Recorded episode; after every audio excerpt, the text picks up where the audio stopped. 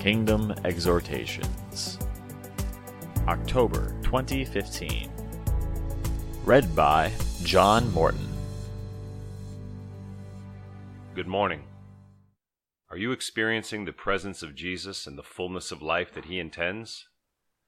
In John ten ten, Jesus declared, quote, "I have come that they may have life and have it to the full," end quote. If we are going to experience the fullness of joy and peace Jesus desires for us, we will have to do our part. In First Timothy four, seven and eight, Paul writes, quote, "Train yourself to be godly, for physical training is of some value, but godliness has value for all things, holding promise for both the present life and the life to come," end quote. First Corinthians nine states, quote, "In a race all the runners run, but only one gets the prize. Run in such a way as to get the prize. Everyone who competes in the games goes into strict training," end quote, verses twenty-four and twenty-five. The analogy comparing Christians' lives to those of athletes in training provides a clear picture of what is required to train ourselves in Christ's likeness. Athletes must exercise strict discipline during training, forcing themselves beyond earlier limitations to develop the strength and endurance necessary to compete successfully. Skills are developed and honed with constant practice, refusing to be deterred by failures. Additionally, as disciples of Jesus, we must exercise self-control and labor to, quote, "throw off everything that hinders and the sin that so easily entangles, and let us run with perseverance the race marked out for us. Let us fix our eyes on Jesus, the author and perfecter of our faith, who, for the joy set before him, endured the cross, scorning its shame, and sat down at the right hand of the throne of God. Consider him who endured such opposition from sinful men, so that you will not grow weary and lose heart," end quote, Hebrews twelve, one through three. To become increasingly like Jesus, we must train ourselves to that end. This training will continue throughout our lives, and setbacks can be expected. As with successful athletes, we must not be deterred by failures, but continue to practice to increase the strength and endurance needed to continue on an upward path. We must be watchful, however, as discouragement opens the door to becoming lazy in our spiritual training. We must beware of the temptation to give up, remembering, quote, "Each one is tempted when, by his own evil desire, he is dragged away and enticed. Then, after desire has conceived, it gives birth to sin," end quote, James one, fourteen and fifteen. All Christians are fallible, and if we get off course, the solution is simple. We must confess our failure to our loving and gracious God, and then begin our training anew. Our Father in heaven is not so much concerned with our failings, but with any unwillingness to repent and continue our training.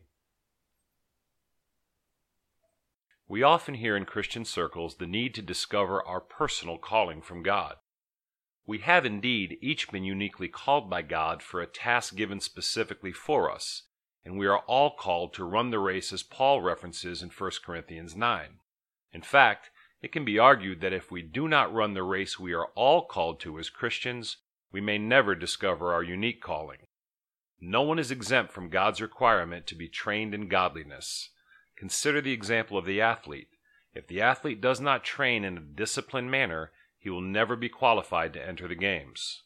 Likewise, God cannot put us in the game if we have not trained. Our race is not a dash but a marathon to be run with persistence for the rest of our lives. It is marked out and revealed step by step in God's Word, by the example set for us by Jesus during his time on earth, and by faithful disciples of Christ, both past and present. How are we to begin our training? Our foundation in Christ's likeness is formed by time spent with our personal trainer, none other than Jesus himself. How do we do this? First, we must devote ourselves to the prayerful reading, studying, and memorizing of the Scriptures, storing up what we learn and acting upon what is revealed throughout each day.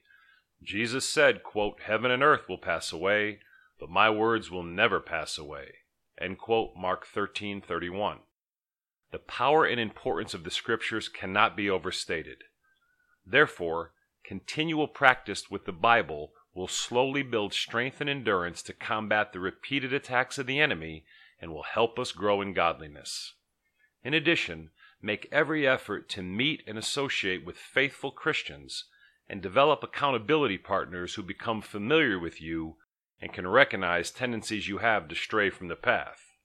Remember, quote, "Blessed is the man who does not walk in the counsel of the wicked, or stand in the way of sinners, or sit in the seat of mockers, but his delight is in the law of the Lord, and on his law he meditates day and night." End quote, Psalm one, verses one and two. Let us go now and take an honest look at our lives to see how dedicated we are to developing the skills and endurance necessary to run the race that has been marked out for us. We each have our own race to run, and we must run it to win our full reward.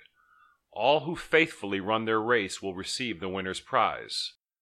Follow the example of Moses, who, quote, "chose to be mistreated along with the people of God rather than to enjoy the fleeting pleasures of sin because he was looking ahead to his reward," end quote, Hebrews eleven, twenty-five and twenty-six.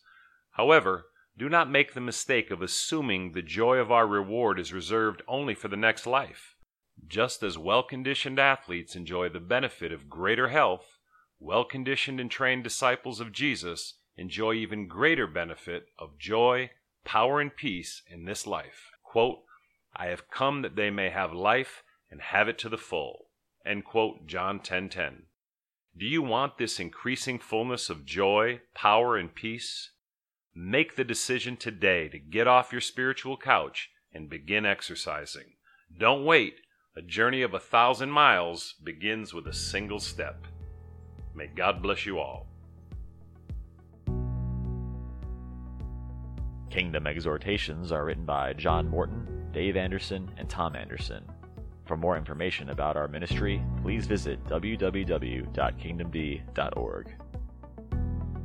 Make every effort to add to your faith goodness, and to goodness knowledge, and to knowledge self-control, and to self-control perseverance, and to perseverance godliness, and to godliness brotherly kindness, and to brotherly kindness love.